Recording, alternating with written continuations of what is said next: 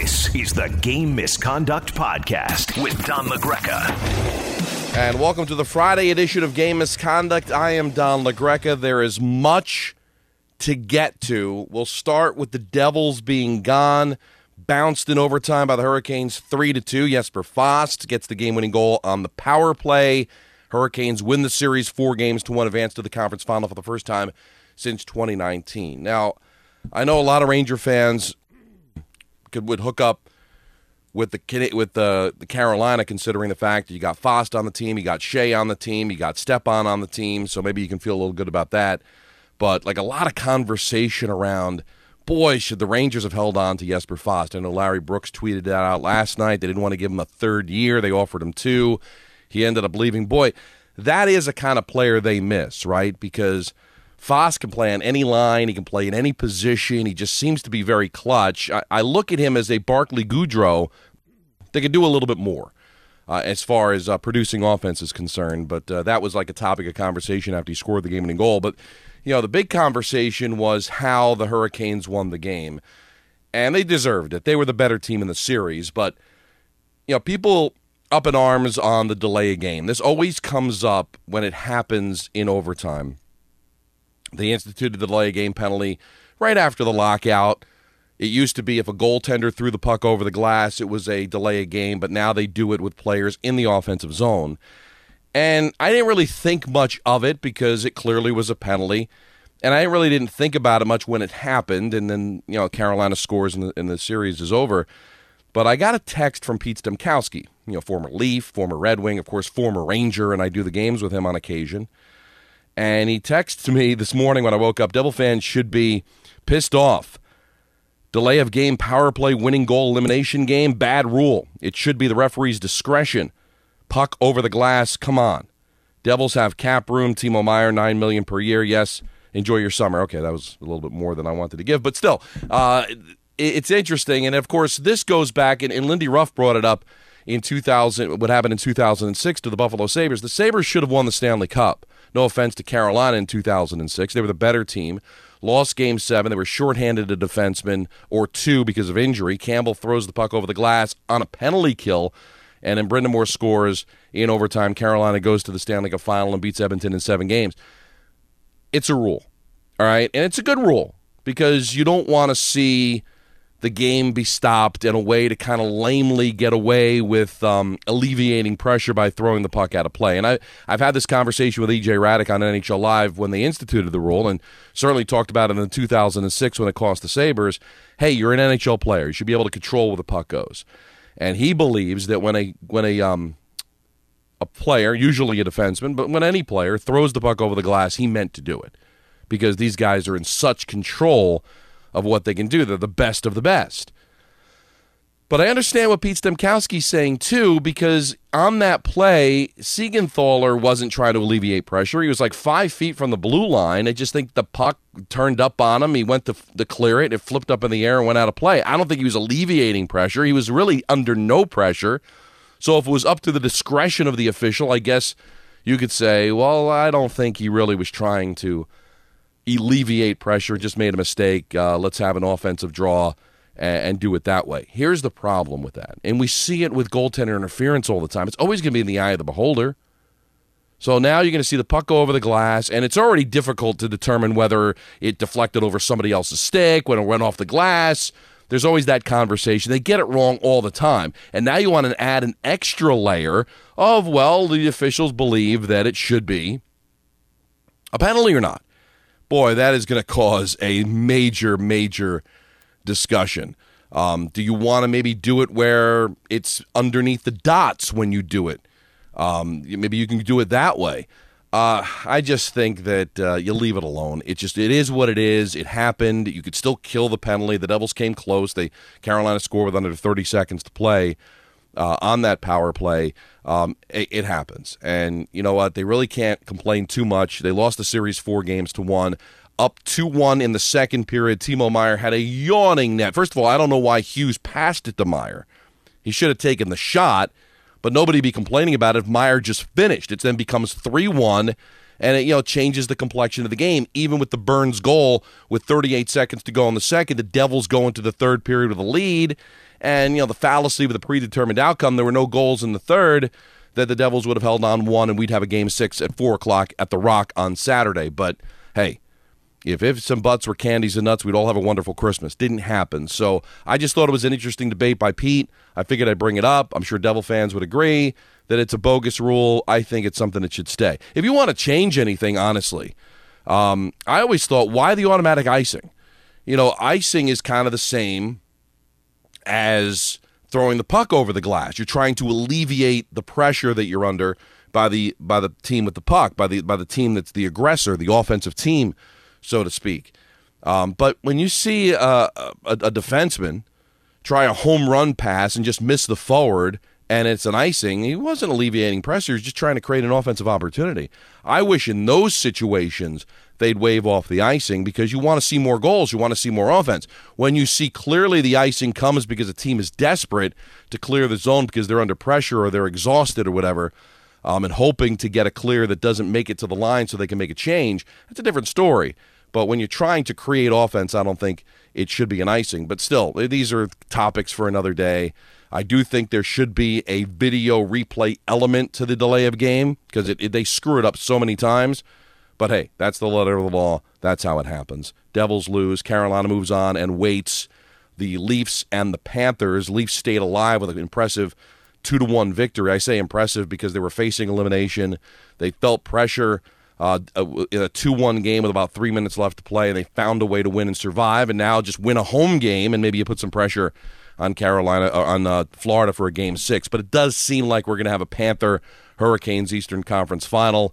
It's just inevitable. We'll find out tonight uh, whether the Leafs can kind of stay alive. Um, so congratulations to Carolina, first time since twenty nineteen.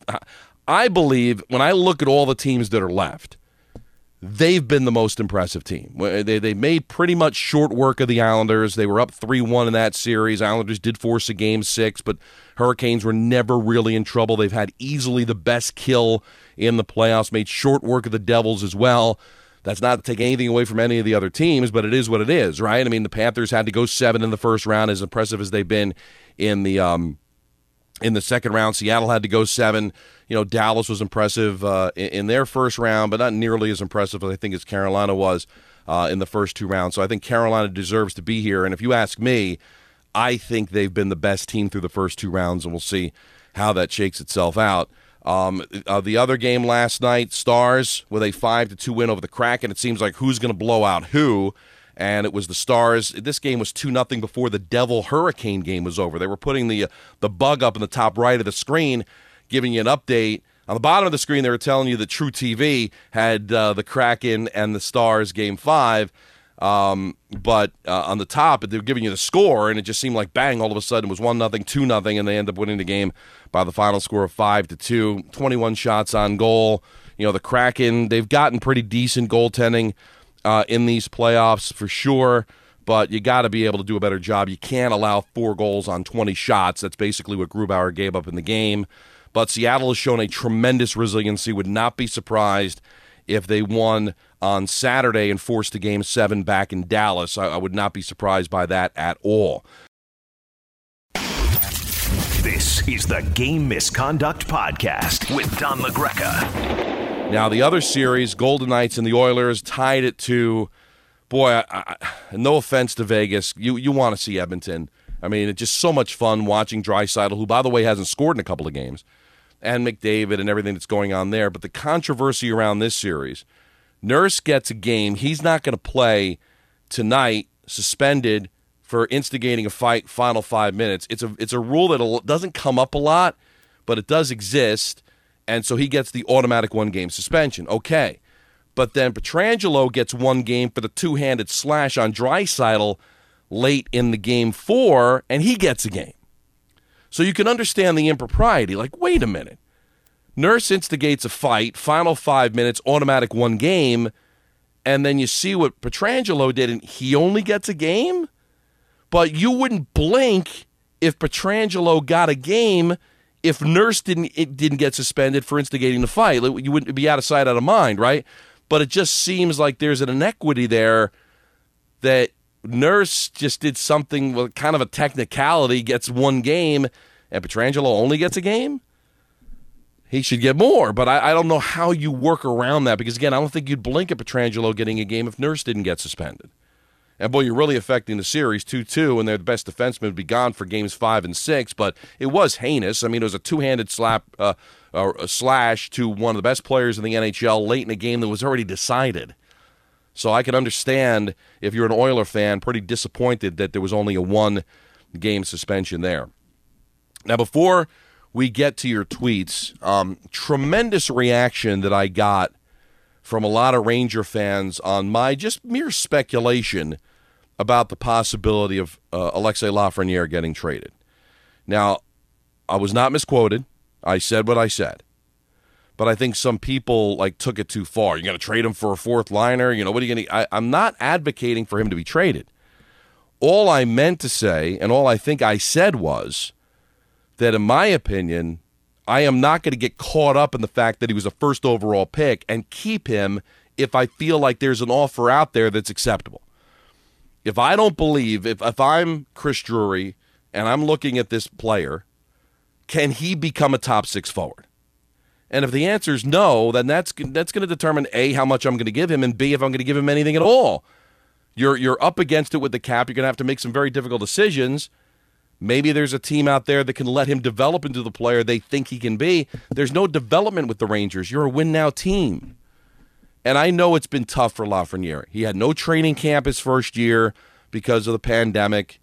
You had the um, the wacky kind of season with the fifty-six games and all that, so he didn't have a full season his first year. You know, his second year was good, and his third year was better. So I can understand that you're thinking maybe he's starting to progress a little bit here to where he could become a player. But I would just say, I'd listen. I'd hear what has to... You got some tough decisions. You're going to have to let go. Like, like the Bushnevich situation. This was the analogy I used back on Monday, is that you didn't want to get rid of Bushnevich. It made no sense to trade Bushnevich for, for um, um, to Saint Louis the way that you did. But you had to, because you couldn't afford to pay him, because you were up against the cap. You have to make difficult decisions. And for all the people that say, oh, well, just trade Panarin, well, he's got a no-movement clause, you're really kind of stuck. So I understand fans that don't want to do certain things, but I'm telling you, to alleviate any any cap space, you can say, well, it's only one point five million dollars. Any space is space, right?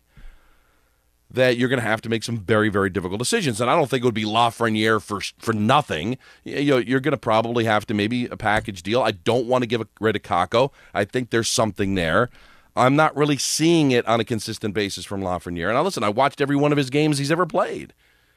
You know, and he had that move, that was that goal against Detroit. Like, he's shown moments, but and and, I, and maybe he can grow into the star player. But I just I just think you have to kind of think about it. Some very difficult decisions are going to have to be made here. And I'm sure whatever move you make, you're going to be like, really? That doesn't seem like a fair... We didn't seem to get what we should back. But it's it's alleviating that space, trying to trying to build a team here. You know, I don't know who's going to be the coach. There really hasn't been any talk whatsoever, but we'll see. The other thing, as of this recording, you know, kind of stay local a little bit, just not much conversation coming out of the Islanders. Is anything going to happen there? You know, what's Lou's future? Is there going to be a change with, with, with Lambert? It kind of feels stale with the Islanders. Kind of feels like been there, done that with this group. Now, you change the coach, I get that, but is there any kind of conversation to, I wouldn't say blow it up, but just kind of change direction? It'll it'll be interesting to see with a lot of these teams during the course of the offseason. Well, it's Friday, and we've already gotten one team to the conference final. We could have um, a couple of more, obviously, before the weekend is out. Let's hear from you. At Don LaGreca, hashtag game misconduct. Donnell Weaver says, hi, Don. So the last team from the tri-state area just got eliminated last night. Do you think the Devils need a new coach? And also the Islanders need a new coach as well. Also, who do you think would be the best landing spot coach for the Rangers? I don't think Lindy Ruff's in any kind of trouble. I think he's going to win the Jack Adams Trophy for Coach of the Year. Um, I, I don't think they're going to be making any changes. Yeah, it was disappointing the way that they went out, but you know what? It's a young team. It's the youngest team in the playoffs. I think they showed a lot of resiliency in that Rangers series. Um, they lost to a better team. They just did. Uh, when you really look at the way things kind of broke down, in the Metropolitan Division, it all went the way it should, right? The, the second-place team beat the third-place team. The first-place team beat the second-place team. It's kind of it kind of really justified the regular season when you think about it, even though expectations were a lot higher for the Rangers and Hurricanes than they were for the Devils, but I don't think Lindy Ruff is going anywhere. As far as who's going to be the next Ranger coach, the speculation seems to be keep an eye on what's happening with Toronto. If they make a trade, if they make some sort of a move and blow that up, and Dumas gets gone, and there's a lot of speculation that he'll go and become the general manager of the Penguins, and he may fire Mike Sullivan in a similar fashion to when Dolan fired Davidson and Gorton with the Rangers. If you remember, David Quinn was not let go in that first purge. When Chris Drury was named the general manager, he then let go of Quinn, and they hired Gallant. Maybe a similar situation in Pittsburgh where they've made the moves, and now the new general manager will let go of Sullivan. If Mike Sullivan becomes available, they'd be nuts not to hire him, in my opinion. I mean, he's been here before. He was an assistant under John Tortorella, won a couple of cups in Pittsburgh. I think he's a terrific coach. He's exactly what they need, tons of experience. He would be my front runner if he became available. Let's go to D. Says, what do you think uh, happens with Brat and Timo in New Jersey? Would you sign both long-term? Which is the priority? Well, it's tough to say which the priority is, because considering you gave up assets to bring in Timo Meier, he's probably the priority. I'd like to keep both. I think they have the cap space to make it happen. Everybody that I talked to during the Ranger Devils series around the Devils feel like at the time of the deal with San Jose that they were going to get something done with Timo, that this was going to be more than just a rental. So it feels like both will be back. If not, then at least it'll be Meier. They'll be back. Boy, I'd love to be able to see them keep both. Steve Brzezinski, friend of the show. How should the Ranger fans feel about how Fast has played for the Hurricanes? He was one of my favorite players. Wish the Rangers had kept him. You know, a lot of people do as well. Um, listen, I think you got to feel great for the guy. I mean, I I really think he was a jack of all trades when he was with the Rangers. He killed penalties, and they needed him on the power play, played multiple wing positions. It was really tough to see him get let go. And Larry Brooks' thing is, boy, they give out seven, eight-year contracts like candy. They just couldn't give the extra year to Fast, but that was the old regime and, and maybe one of the reasons that they're gone. But it probably does hurt to see Fast excelling. But um, maybe more of a, I, I'd have to ask you, Steve. We don't have the dialogue like we would a phone call, but wonder how Ranger fans feel about Carolina. Will you root for them, kind of like the way you, maybe you did with, in Tampa when you had, you know, uh, um, Strollman and, and McDonough and Girardi on the team? Adam says, going forward, how do the Devils close the gap between them and the Hurricanes, as well as the rest of the best teams in the league? Also, it's been a pleasure tweeting at you all season long. Donnie Pucks, enjoy your summer. Oh, thank you, Adam. The gap's just going to get closed as the team gains experience. I mean, the, the one thing you can look at if you're a Devil fan by these games that you played is that you played them. And now you've got those under your belt. There were so many guys who have never played in the postseason before. Hischier only had the five games from back in twenty eighteen. Hughes had no experience. Mercer, no experience.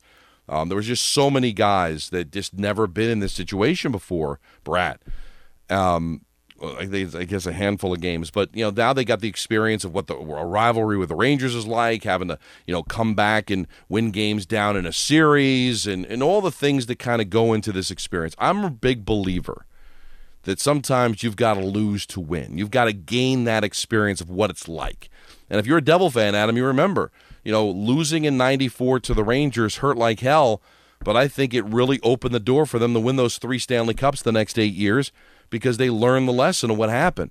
You know, they got bounced early in ninety-three by Pittsburgh in the first round. They got rid of They got rid of Brooks, and then they brought in Jacques Lemaire, but they, they learned in ninety-four. One, had another lesson not making the playoffs in ninety-six, and then more lessons in ninety-seven, ninety-eight, ninety-nine when they were great regular seasons but not being able to do much in the postseason, only winning one series in those three years. And the next thing you know, they win a cup, go to a Stanley Cup final in oh one, win another cup in oh three.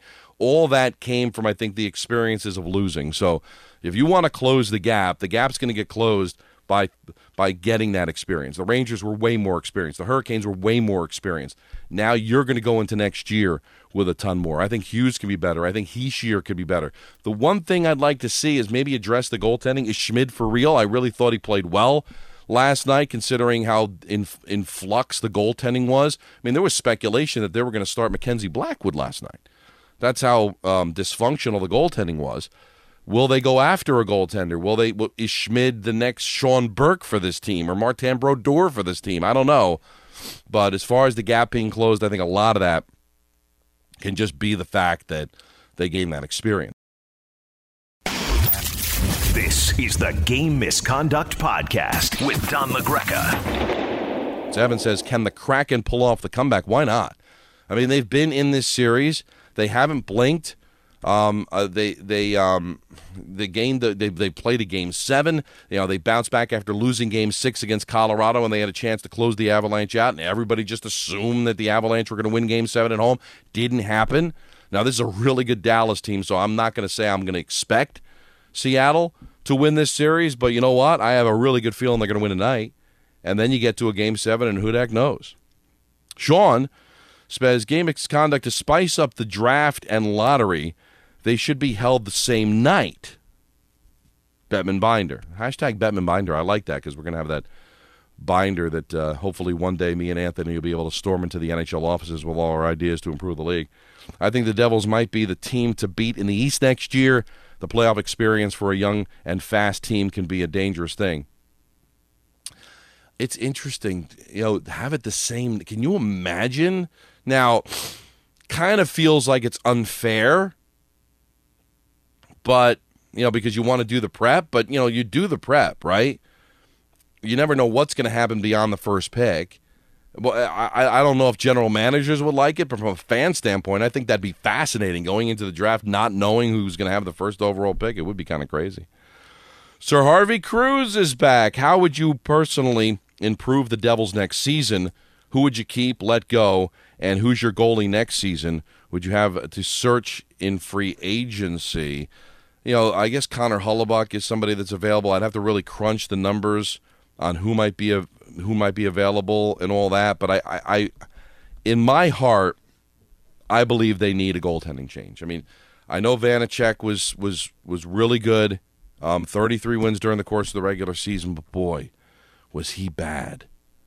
You know, Smith is going to be gone. You're going to make some moves, I think, blue line wise. But I, I really do think, Harvey, this team is pretty set. I, I personally would look for a goaltender. I would. I, I don't know how the organization feels about Schmid. I know he was one of the seven that played last year. He was one of the, what, four that played this year. Um, he had his moments, but then there were other moments where he didn't look very good at all. I think Vanacek was awful. Even in the one game he won, he gave up four goals, including three shorthanded. I know one came on a penalty shot. But I think I'd try to improve the goaltending. Easier said than done, for sure.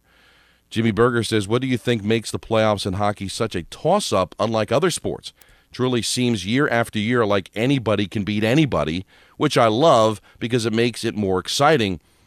Uh, but what do you think is the reason for it? Well, you look at baseball. Like, baseball is very similar, right? You look at the Philadelphia Phillies went to the World Series last year.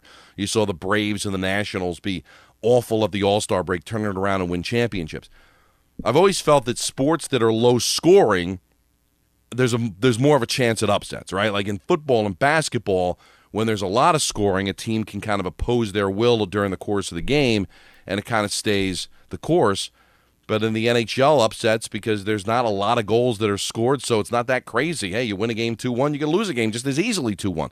That's probably the answer. Plus, there's a tremendous amount of parity in sports now. Even the N B A, which was always, you can kind of predict in November who is going to be the two teams that would play in the N B A Finals, and and now you don't know. I mean, it really could be, and really anybody that's in the playoffs right now can feel like they can win. So I think with the salary cap and free agency, um, I I think there's a lot more parity. There seems to be a lot more in the N H L. The surprises seem to happen all the time. Uh, Harris says, biggest surprise of the playoffs, biggest surprises of the playoffs. Well, I'm I, I'm surprised that we're having a conversation here deep into the second round that still involves the Seattle Kraken. Now, Anthony Pusick, our producer, predicted them to win the first round series, but I, I've been impressed with Seattle. I think they've been terrific. So that's been um, a major surprise. Certainly Boston getting bounced in the first round by Florida. How Florida now has emerged, maybe outside of Carolina, as the team to beat. And I got to tell you, if you had told me when the playoffs started that your Eastern Conference final would be Carolina and Florida, and you would call it a toss-up, you would think it's crazy. But if Carol, if, if Florida wins this series, and, and listen, they've got three more kicks at the can to do it, I'm not one hundred percent sure that I'm picking Carolina. I'm not really that sure. And you know what? Memo to Florida, probably a good idea, you know, finish off Toronto tonight so that you kind of go into that series with equal rest and not have to play a little deeper. But that's surprising to me, that a team that was an eight seed that barely got into the playoffs has now become one of the Cup favorites. So I think those are uh, some of the surprises that kind of popped into my head uh, during the course of these playoffs. Well, it was a lot of fun. Thanks to Ray Dinahan filling in for Anthony Pusick, who is not in today because of a wedding. So great job by Ray. We'll have E J hopefully on Monday to kind of go over the weekend, and maybe by then we might have the conference final set. Uh, we'll see. So that should be a lot of fun. Is it's uh, and it's an eclectic group. I mean, we talked about this back on Wednesday, that I don't get caught up in, oh, my God, uh, they're going to be flipping out in the N H L offices if it's Carolina against Florida, and it's going to be, you know, Seattle um, going up against Edmonton. Listen, it's fun. If you're a hockey fan, you're having fun. And there's still stars, and there's still great stories. Seattle's a great story. Dallas has been there and done that, so I don't think it'd be that disappointing. Plus, Dallas is a top ten television market. Um, you could look at uh, Edmonton with the star power that they have. Vegas, a lot of the same players that went to the Stanley Cup final a few years ago, and that's a pretty good story, too. And I think the Panthers and Carolina, you know, Carolina, say what you want, but they've knocked on the door for a while now, and I'm not sitting here and telling you they've got household names on their team. They do not. But Carolina's been a really good story for a long time, and Rod Brind'Amour has had this team kind of primed and ready for a while, and they've kind of been a little bit of a disappointment. Um, but for them to be back, and Florida's a great story as well, with some really good firepower, uh, you know, Kachuk and, and Barkov. So the average person may not care, but we hockey fans will have a ball with it. There's no question about it. We'll be back with you again on Monday. Hopefully we'll be able to touch, get in touch with E J Raddick. You want to talk to me during the course of the weekend, at Don LaGreca. Hashtag game misconduct's the way to do that. Enjoy all the hockey. Enjoy Mother's Day. To all the mothers out there, enjoy. We'll talk to you again then on Monday. This was the Friday edition of Game Misconduct. This is the Game Misconduct Podcast with Don LaGreca.